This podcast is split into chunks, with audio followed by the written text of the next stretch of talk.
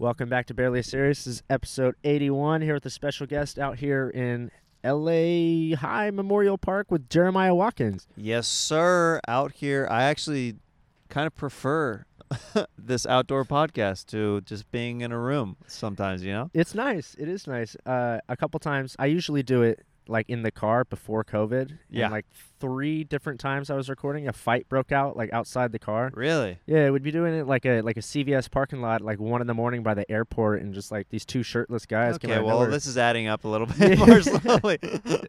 All the conditions are like, you know, we, we used to do it in a back alley of uh, Planned Parenthood. Things are crazy.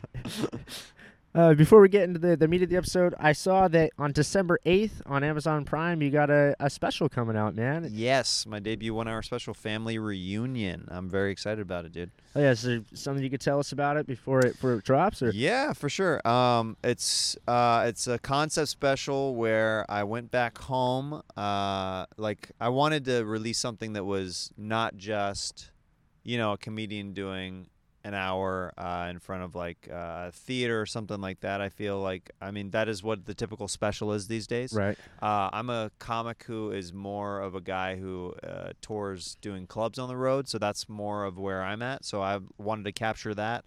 Recorded shows back in Kansas City, and uh, when I walked out on stage, I was unaware that my family was going to be sat the, the way that they were, and they were right up front on both sides. Where my mom and her new husband are on one side, and my dad and his new wife are on the other side of the stage. So I'm having to look at them the entire show while I perform my hour and I talk about them in the hour and stuff. So it created a very unique energy and environment. So um, if uh, I'm very much looking forward for people to, to see it because it's uh, it's a very unique night. That's awesome. Hey, What's the, uh, like, in the special, what's like the, the oldest joke? Like, the longest joke that you wrote that you've been performing for however long that now gets to be retired? There are a couple jokes in that special, I think, that are. I want to say probably some of them are eight years old. There's a couple jokes that are like eight years old in that special. Oh, shit. Hell Yeah. yeah, dude. Probably. There's a couple I think that I put in there that were like, yeah. I'm like, I don't I, like. Why am I saving these for this long? You know what I mean? Like, I gotta let these jokes Yeah. go. I gotta let them breathe out in the universe. So, yeah, I think that probably seven, eight years is probably some of the oldest jokes. The first couple years you're doing stand up, um, I don't think I have. I don't even know if I have any jokes that I still. There's a couple jokes that I still uh, want to record and put on something, but right. you you know how it goes. Like the first couple of years, you're just trying to figure out what is even happening, what's going on, and you're trying to figure out yourself and all that stuff. How long have you been doing stand up? Uh, over ten years now, and I've been doing improv for. Uh, I started doing that back in 2000 and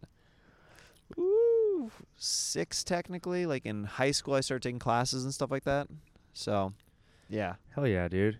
When was your where where was your first open mic and like what got you up on stage? It was IO West, uh, which is uh, a now defunct, unfortunately, club out here in LA. Did you ever go to IO West when it was open? No.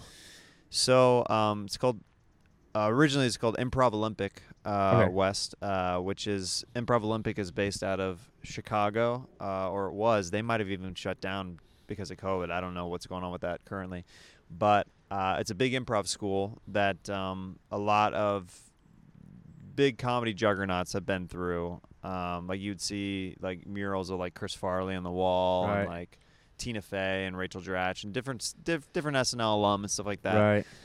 uh, it was an improv school, and I happened to just like that. That was the one that I could walk to from where I was living to uh, in Hollywood, where I moved um, when I first moved out to LA from Kansas, and I was like.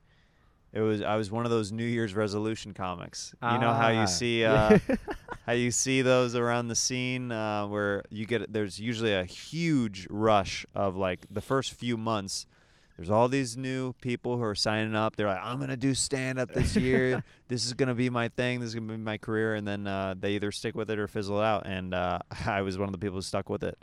Uh, it was one of those things where i waited until i was 21 years old because i thought being from kansas all the clubs there you can't even watch the shows unless you're 21 Right. So I was like, oh well, you have to be 21 to do stand up. It was just that kind of logic. So I'm like, I'm just gonna wait, and that's that was the impotence behind that. That's crazy. How many times on like Kill Tony has someone gone up there, done a set, and then in the interview said, "Yeah, I'm actually only 19," and then they're like, "All right, dude." It's happened a few times, and then they have to leave immediately because they serve alcohol at the comedy store. So it's uh, yeah, they actually um, Ali Macofsky was one of the people who she was doing sets there. Uh, they would let her perform, and then they'd have her leave immediately. Right. But then something happened where they're like, ah, we we don't even feel comfortable with that. So she had to wait till she was 21 before she came back to do sets. Damn. Yeah. I remember hearing, ah, maybe you know who it is. I can't remember who it was. They were telling a story about they were like at the comedy store in La Jolla and they like let him perform, but he had to like stand outside in the rain. And then someone escorted him in. He did his set, and then he got to get escorted back outside into the rain. Yeah, that sounds about right. I don't know who that comic is, but uh, I appreciate the hustle for sure. do you remember that first set? And do you remember like what the first joke was? Yeah. Um, I did this bit um, about Subway Radio, which was uh, I went into the Subway at uh, where I used to work. I used to work at a Starbucks on La Cienega in Beverly Hills, and there I used to get lunch occasionally.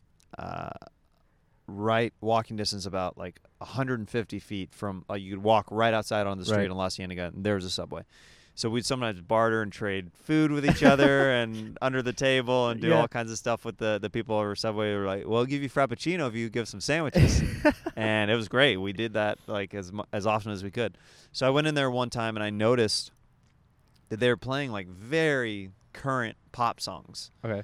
And they were like blaring them and it was like back to back and i was like do you guys choose this? Like whose playlist is this? They're Right. like no it's uh, it's subway radio. I was like what's subway radio? And they're like they send us all the songs like we've been listening to this every day like the same songs over and over and over. So i just like riffed on a bit about that and um, did some different music impressions i did like a fergie impression and some other stuff and it it was uh, it actually went uh, surprisingly well my first time went really well and i had way too much confidence um, which would lead me to bomb many times after that first time but yeah the first time actually went surprisingly well yeah Do you have a tape of it? I do. Yeah, it That's used to be online. It's not online anymore. I you you learn after a while of uh, once you're in comedy for a while, you don't have to put everything up online. And I put like a lot of clips out and stuff like that, but I'll sometimes end up going back through and cleaning stuff up. Yeah. You know what I mean? Yeah. Oh yeah. because I've had to do that because especially when you uh, audition for certain things, if you're up for something, uh, they they do their research, they YouTube you and, Uh-huh. and stuff like that. And I've auditioned for some sketch shows in the past where I'm like, I'm just gonna okay delete these stand up videos and delete these old character things and different stuff like that. So yeah. Oh man. As far as stand up goes, like what do you th- what do you say are like your greatest like strengths and on the vi- on the flip side weaknesses as well? Um, probably my greatest strength is my ability to riff and be present and in the moment. Mhm.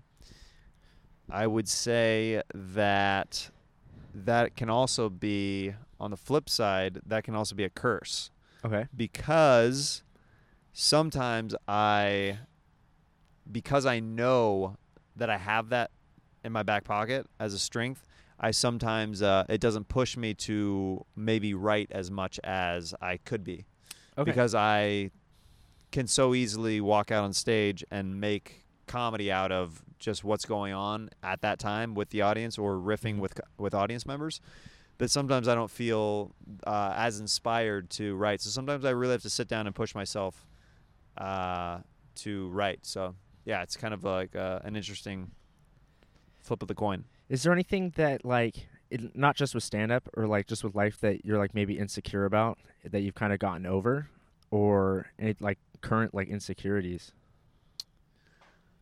Uh, I think that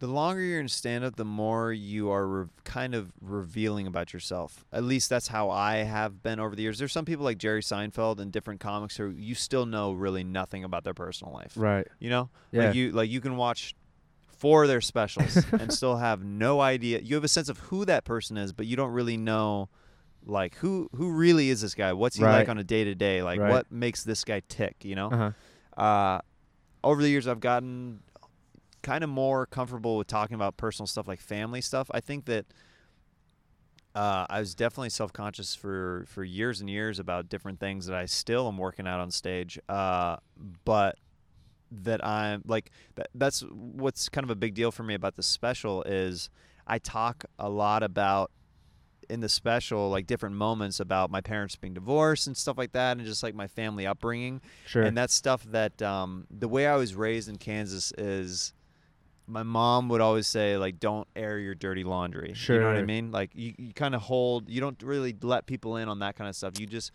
you show up and and if you don't have anything nice to say, don't say anything at all. That's the the kind of mentality that I was brought up in my household.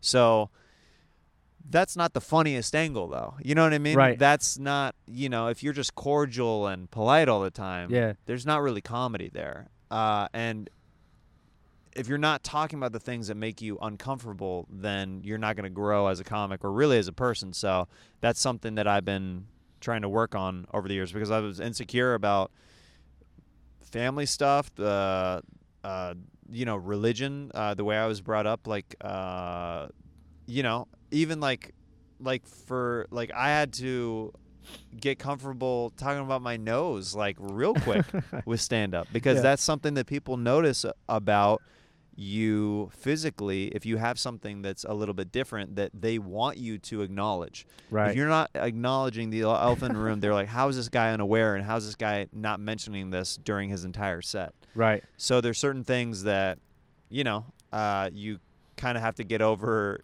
your own self and be like, "Oh no, this is for the good of the, the comedy." Right. Yeah, I mean, kind of similar thing with. I mean, my name's Galen, and so, so anytime someone brings me on stage, it's Galen. I'm like, oh fuck, you know, it's like it's just getting the name. Like I just kind of got used to it from being like in elementary school. But like I start off every set with that throwaway joke about uh about my name. It's just like you just got to get it out of the way. Yeah, you got to get out of the way so that it doesn't distract from the rest of what you're trying to talk about. Right. Man, that backyard show was pretty fun. The uh the uh the one at Nate's place. That was fun. That I was didn't. fun. They they had like a, they had Nate like bouncing in the front with like the the thermometer gun and shit. I didn't expect that at all. They were Yeah. handing out masks and stuff. yeah, it was cool. That was yeah, cool. that was a good time. But uh, what was the? Do you remember the first time you went to the comedy store? Yeah. Uh, the very, very first time I went, I went as a tourist, and I didn't go inside because it wasn't open yet. I went uh, on a trip from Kansas to L.A. with a couple buddies, and one of the things that we did was we knew that the comedy store was on the Sunset Strip, and we went up there, and we literally just while it was closed, it was like broad daylight we just walked around and we just looked at the names and just pointed the, at the names and different stuff like that and we're just kind of in awe of this place it was like a shrine or like man i wish this place was open like it was yeah, you know it was one o'clock on Right. like a random day of the week and uh and i wasn't 21 yet Right. so I was just literally just going there as a fan and just looking at the names and just trying to feel any of the history or the energy of the building. And uh, I didn't go back um, till uh, I moved out later on to LA. Uh, the buddies who I went with ended up not moving with me, and I just did like the Craigslist roommate thing and found a place and stuff like that.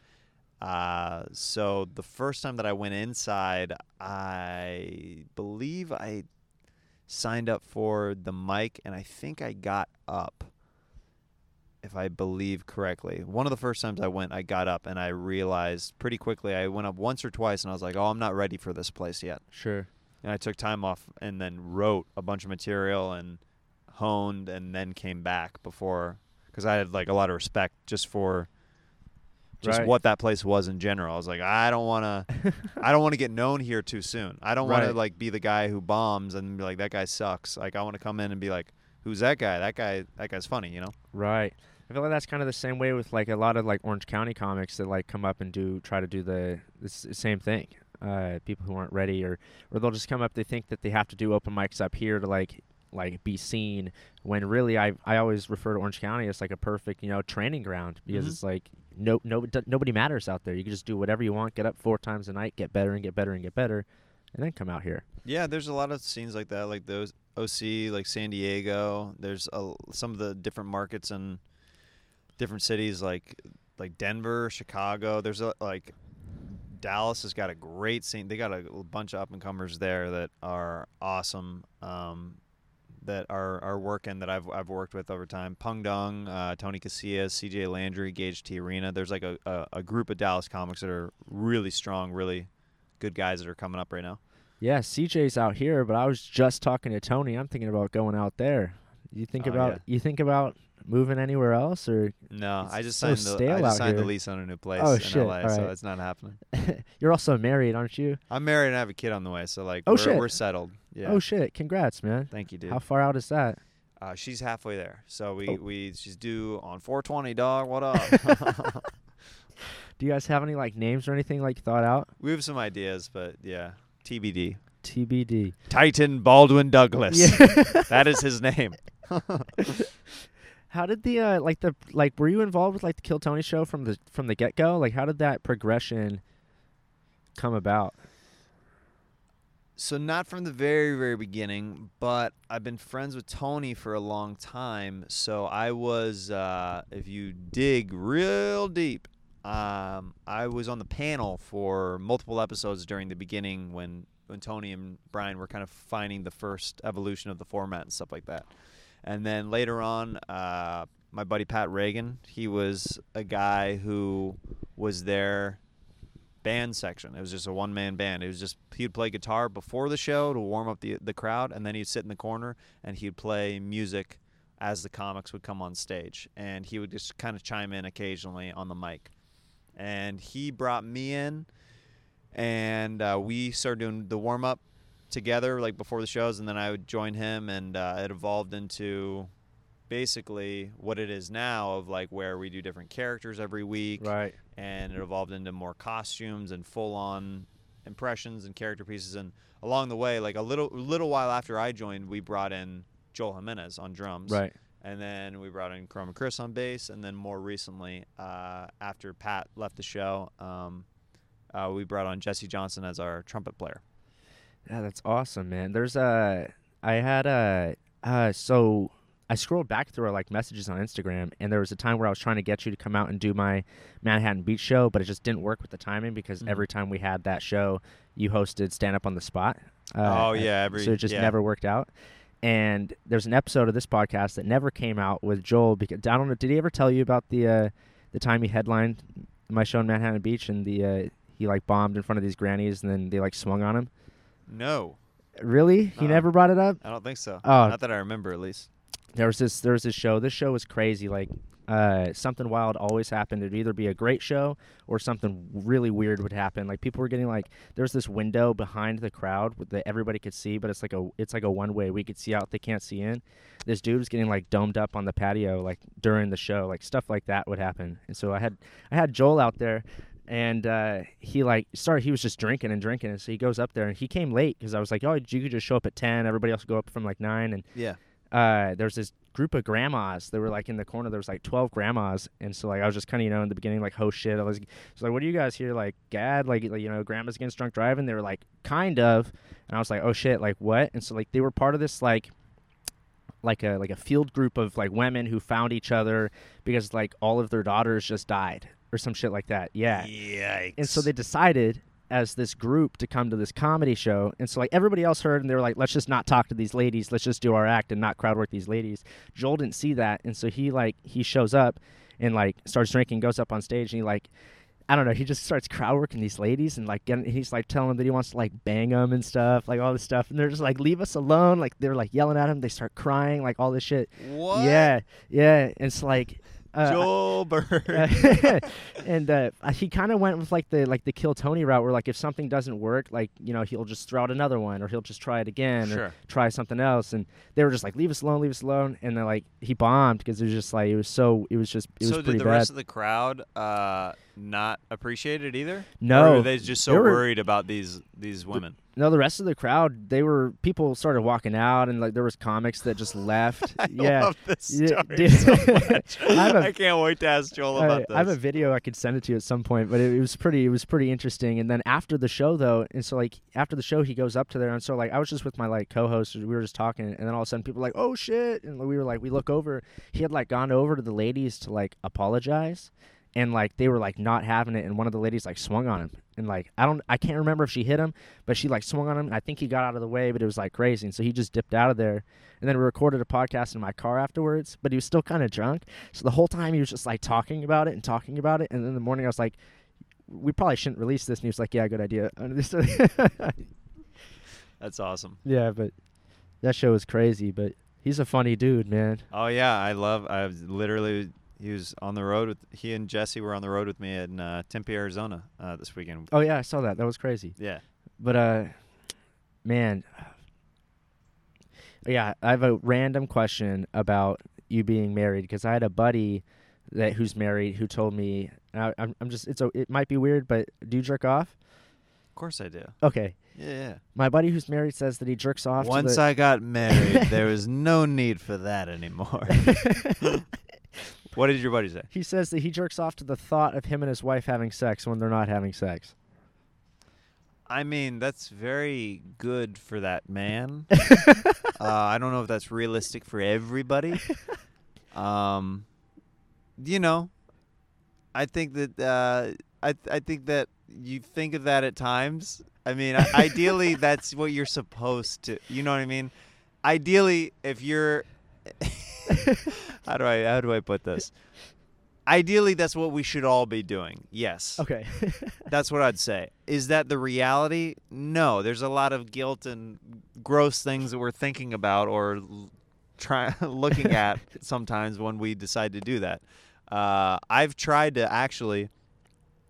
Uh, I haven't looked at porn in a long time since that was one of the things that I challenged myself with for uh, the uh, during the pandemic. I really like because I I feel I always feel guilt and gross about it. It is partially because of my upbringing and like just like the faith side of things and Sure. stuff like that. But uh, I do feel better about my relationship with my wife when I'm not looking at porn.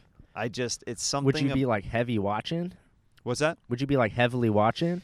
I, I'm not. No, I really don't even. The, really, the only time that I was really doing it was when I would go on the road and I was alone in a hotel and I'm like, I'm, I'm lonely and I'm horny.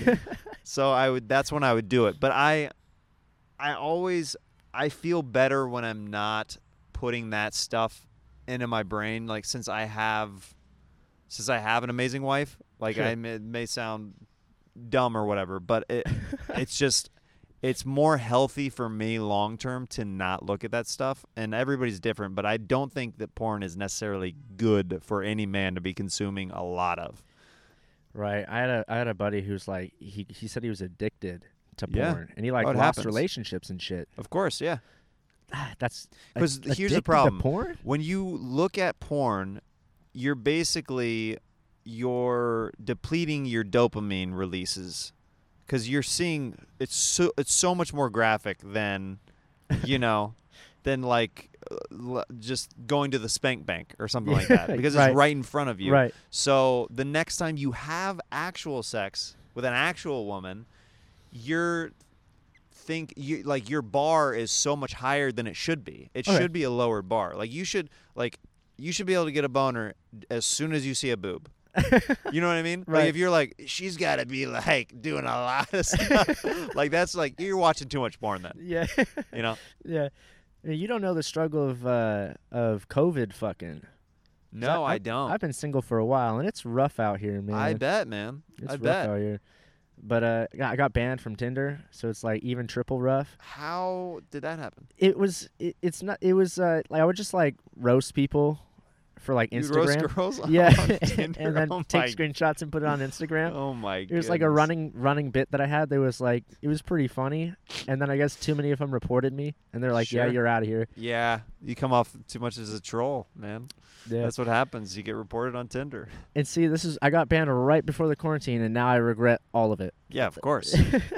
Have you hooked up with anybody during the quarantine? I I did. Uh, So what was the what was the situation like? Because did you both get tested or anything, or was it both just like, no, we both been quarantining, it's all good? It was it was a it was a friend from like middle school, uh, who she was actually like my middle school crush, and she like came out here from school from like Arizona, and we just like this was like this was July, so this is like right when things started just reopening, Mhm. and so the bars had just reopened, and so Yeah. we just we went out to this bar, uh, because they had a patio, and we were on the patio, and we were just drinking, and then my buddy who's like a nurse had like a free room at this local hotel because he was like a nurse dealing with like whatever. So like all of them had like a free room, even though nobody like needed it. So we just went and continued drinking at this this place with like her homie, who's like a cousin of like my ex. And then we went down to the jacuzzi and we all fucked down there. What do you mean we all did? well, it was uh the okay, so the guy's gay and he was outside of the jacuzzi and he was watching and I was hooking up with the girl and then the other girl was like, "Well, what do I do?" And I was just like, "You should get over here." And then we got kicked out.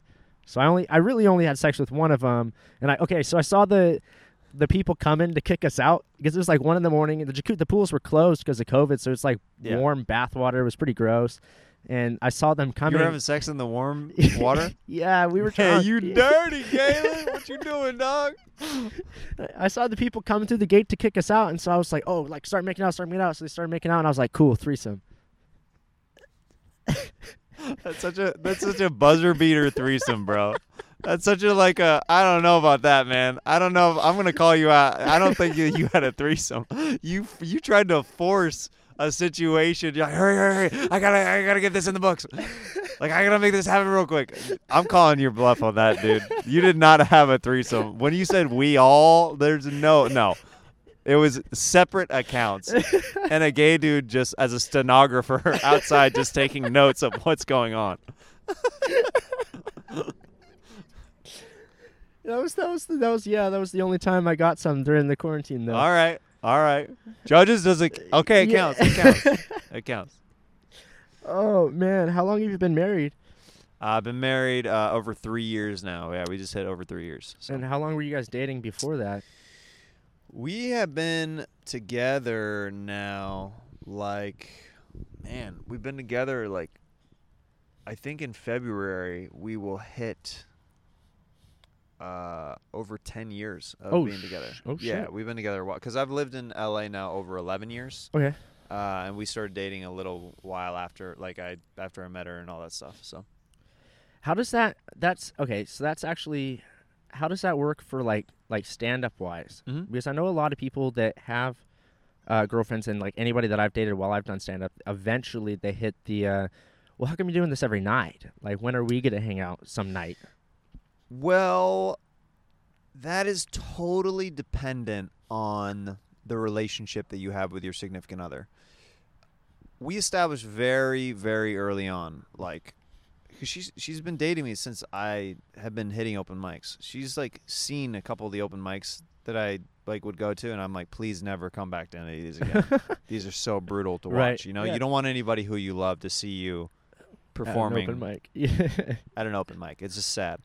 Uh, so that was it's just about communication. It's like it, it that's what it always boils down to for me and I think a lot of couples like you have to communicate if that's early on like that's what's going to be happening. I made that very clear like this is an every night thing.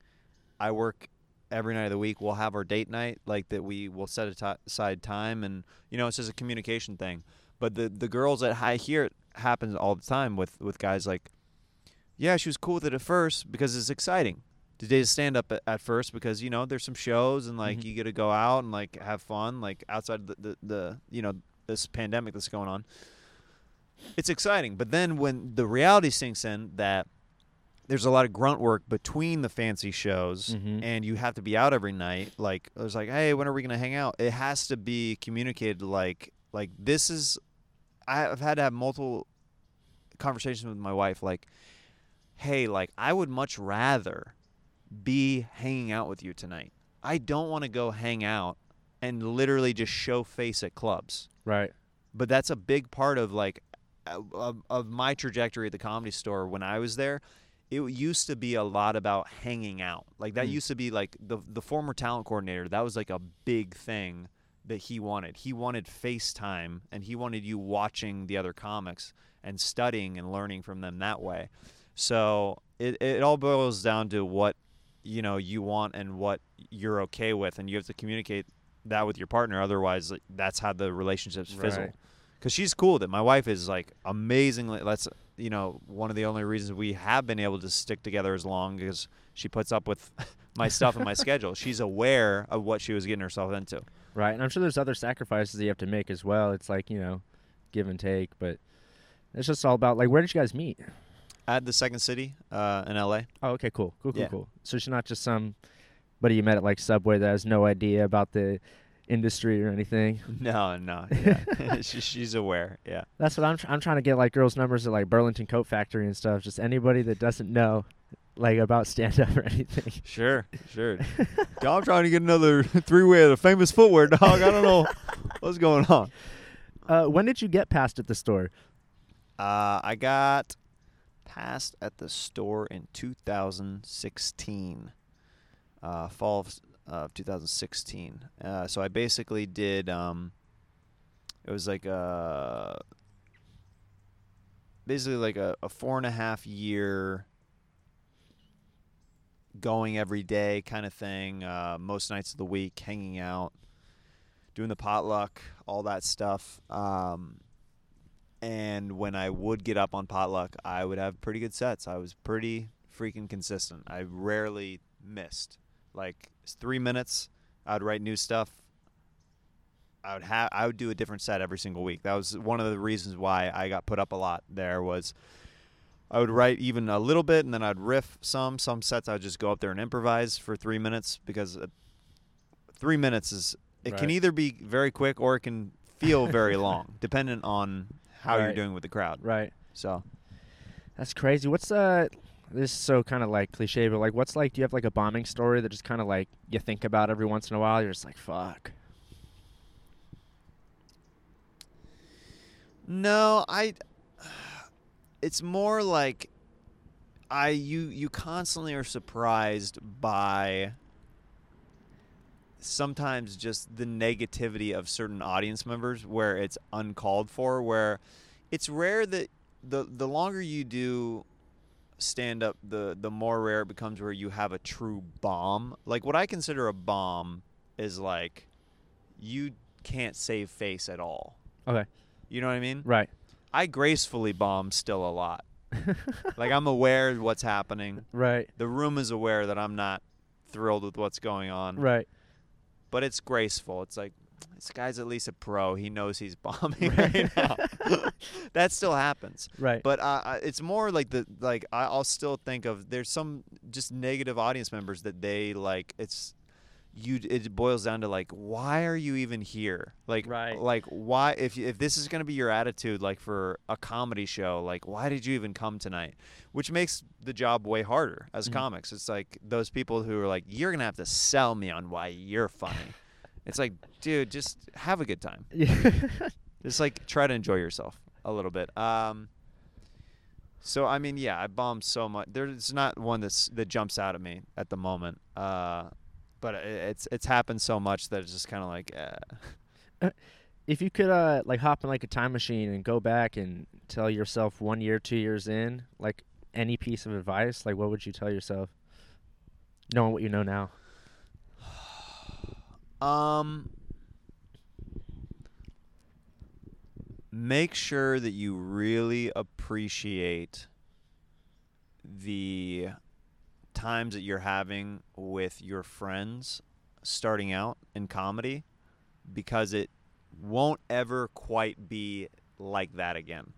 I'm sure you have a, a crew like Mhm. in Huntington Beach and OC area Right. where there was times even where you guys were doing mics every night together. Mm. You go to a late night diner, you go to spots.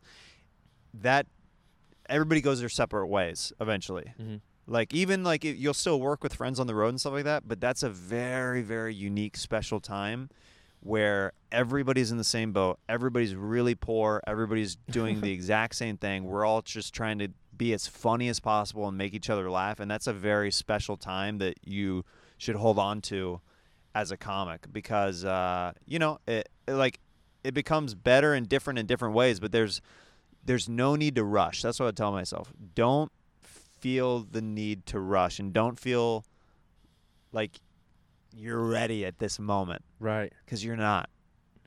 You're really not. There's stories, the fables of the people who get plucked from the scene. It happens in every class of, of, of comedians. Wow, this person, they, they got the Tonight Show. Oh, th- this person, they're in a movie with Judd Apatow. This person, you know what I mean? Right. those are far and in between. The reality is like for stand up it's a long, hard journey. You really have to love it to want to do it long term. Otherwise like just just stop. if you're if you're in it for the wrong reason, there's much better and easier career paths that you'll be happier doing that if you eh, that if you don't really love this because it's just too hard. You you have to make a lot of sacrifices. I've missed a lot of birthdays. I've missed a lot of events through friends and family that I wish that I could have been there, and I probably would have told myself to try to find a little bit more of a balance. I Mhm. was so extreme where I, I missed a lot of life moments along the way where as you get older and the more you tour and do different things as, as a comic you realize you still you have to live life so you can write about life Right. so don't don't go so hard in the paint where you're excluding yourself from actually living and being present outside of that that's what i'd say to myself probably That's actually really good advice. Uh, last question before we jump into the uh, questions that people submitted. Um, musically, like, how long have you been like musically like involved? Uh, I have been musically involved. I don't We'll know that, it- like, no, no, no, no. you start? I like- would say, yeah, yeah, no, no, no. I'm just, uh, like that makes it a little bit more broad. Since I was a, since I was a little kid, I did I did theater growing up as a kid. So Okay. I did musicals and I sang in choir and I played sax in the church band and uh, played band in like grade school and would do solo competitions and stuff like that like um and like little band competitions at different uh within different schools and public speaking engagements and all that stuff uh and uh I remember winning ribbons for uh for for speech there was like a it was like a competition Oh, no like way. if you could recite uh different poems or or like Aesop's fables, different stuff like that. If you could have it memorized and deliver it, like you, they would grade you and they would give you at these events like like one first, second, or third place ribbons like for your category and stuff like that. So I had like tons of different uh, little weird accolades along the way for that. So I've been doing it a long time. I've been playing sax since I was like around third, fourth grade. Oh damn. Yeah, the only like musical stuff that I ever did was like, you know, like in elementary school, like that every once a week that dude would like show up, like Mhm. the music guy and but for us it was it was this dude named Mr. Lundgren and he was just like Dolph Lundgren. Yeah. he would just show up and like flex on us. So he'd like show up like with his drum set and we'd all just be sitting there with like a recorder or something. And he would just like go off on some drum Just, like, solo for like an hour. yeah. he wasn't teaching us. He was just flexing on us for like an hour and he'd be like, all right, go back to your next class. Like, Yeah, what yeah. You're like, it was his moment. But do you still have, like, did your mom save like all your stuff from like elementary school and stuff? Yeah, she is very. Uh, uh, she's a very proud mom in, in in that regard. Where I'm very grateful that she instilled a lot of confidence in me. Um, where she has always been my biggest supporter, like as far as everything goes, and she has like plaques, ribbons, trophies, all that stuff. Which I eventually, she said I need to pick up in Kansas. and I'm like, I don't know where I'm gonna put all that stuff. Uh, but yeah, she has like um a lot of that stuff from my childhood and, and stuff like that. Yeah, because that's that reminds because literally this morning my mom texted me a picture of this like fifth grade workbook that I had to do for like drug training. Yeah. and I think it's funny because throughout, yeah, I just I looked through it and it was funny because like four days ago I was just drinking in a park with William, and like here it's like this: if someone offers you no, no, no, and you're just like, they just kind of hammer that down on kids. Like, Send her a new workbook of you wasted with Yeah. photos and stuff, and be like, "Put this in the collection, mom." That's the. Did you ever have that in in Kansas, like the Dare program? oh yeah, really? Do Yeah, they yeah. still do that? they do. I will. uh I will donate to them occasionally. If- Really? if they're in a parking lot and there's a dude out there that's like taking donations for Dare, I'm like, I don't even know where this money goes to. honestly, but I'm like, this is for a good cause. Keeping kids off drugs, this is a good cause. Like, you got me. Like, random dude who hits me up who calls me a, a white demon. I'm not going to give you money. That happened yesterday. A dude Really? aggressively came at me. Called me a white bitch. He's like, I know you got money. You're a white bitch. You a white demon. Give me money. I was like, best of luck to you, brother. That's uh, like I Was- sh- Was yeah. he wearing a mask? He was not, and he was Ah. like spitting and stuff. I was like, bro, I'm like, and I he, and then he called me a bitch for wearing a mask. It was like a whole thing. I was like, I'm just trying to w- wash my my my car, dude. That's the that's I've seen so many people like it happened to me. I was delivering for Amazon, and this is like the beginning of the quarantine. This guy didn't like the way I parked in this parking lot. Yep. And he like came at me, started calling me like the N word and stuff. And well, like, those people, you no know, they're mask on. very. It's unfortunate. They're very unhappy with life, and they're looking for reasons to set them off. And you know, sometimes people just unfortunately walk into that trap that they're completely unaware of. So sometimes you can't. If he was wearing a mask, I would have been fine with it. Yeah, Like, you yeah, know, totally. like- he was a gentleman. He called me an N word with a mask on. Yeah. Total gentleman. All right, we got four uh, interesting ones that, that came in. Uh, as someone asked, who are your guys' biggest comedic comedic inspirations? Is it- Who are your guys? Yeah. Okay, so you go first. Uh, as far as like, I'd say overall, I people people slam on it, but I got to go with Daniel Tosh. I, there's no dude. He's Peop- one of the best joke writers. People people kind of just like don't know about his stand up. They see him on They on just Tosh Tosh and they think it's bro comedy, but like his writing is very, very strong. Mm-hmm. Very, very, very strong. I would say he's the one dude that I just have to shake his hand and say thank you, and that's it. That's awesome. what about you? Uh, my top three that I always go back to are Jim Carrey, Steve Martin, and Chris Farley, and Robin Williams is also up there. Those guys, I mean, huge influence on me and my comedy and just uh, what I aspire to be. Sandler is another guy who, like, long term career wise, I'd love to, you know, so inspirational. Right. He gets to work with his buddies all the time. It's amazing. Regardless of what people think of the content, it's like if you don't like it, then those movies aren't for you. They're made for families and stuff like that right now. But like, I, he's been putting on stuff that I think that Classics. is great. Like, Classics. Big Daddy's a classic. oh, for sure. Uh, someone asked, would you rather have dick-sized nipples or a nipple-sized dick? Dick-sized nipples for sure. That's not even a question. You can just wear a hoodie. Yeah, dude. Just get a little. I'll tape them down, bro. What if it's cold out? That's hard. Yeah. Literally. Yeah, I don't know.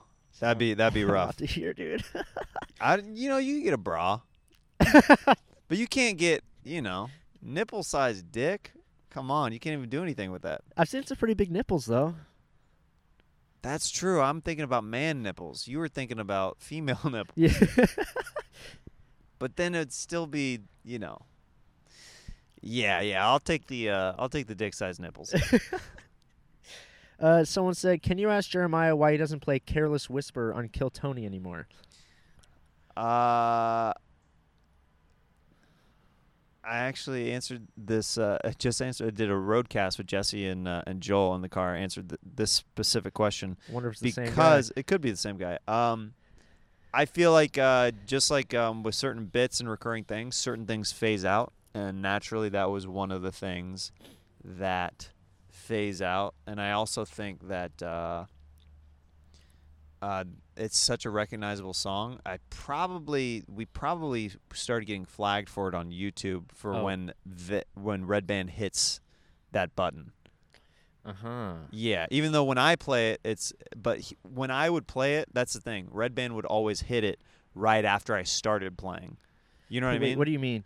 So basically, I would play it on my sax, or vice versa. He would hit Careless Whisper like on his soundboard, the Sure, actual song. right. So that would go out. So like, when you play something for too long on YouTube, that can get flagged, like for because it's a copyright infringement. So I think that that's probably on his side of things, maybe why they don't do that anymore. But I think it's just one of those things that ran its course.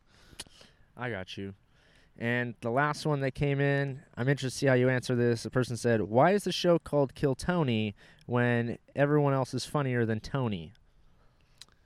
Oh man, this is a trolling question. It's it's it's it's Tony's show at the end of the day. It's why it's called Kill Tony. All right, cool. I was I just wanted to see how you would I mean, I- PR it's- wise. it's all it's it's all love, dude. I mean, it's one of those things where I get the the we all get those que- we all get those questions from different people. It could be the same person asking like like and being negative about me or Joel or Right. Jesse or Brian like to Tony. You know, Tony gets that hit up by people being like Jeremiah sucks. Why is he on the show? But- really. I mean, I'm natural. I'm. Oh, dude, there's been so many times. People, when we first started the show, people hated the band. They hated Pat Regan and I so much. I'd get so many messages being like, "You're ruining the show," all that stuff. I rarely get that stuff anymore because we've been on the show and we're a big part of it now. But yeah, so like the way I handle that is I'm just like, ah, whatever. Like, Do you even respond? Did you even respond to those people? no, I don't respond to that stuff. That's good. Maybe starting out you do because you're it's exciting, you know, just to get any kind of engagement. But Right. like after a while, when it starts coming in consistently, you're like, I can't respond to this anymore.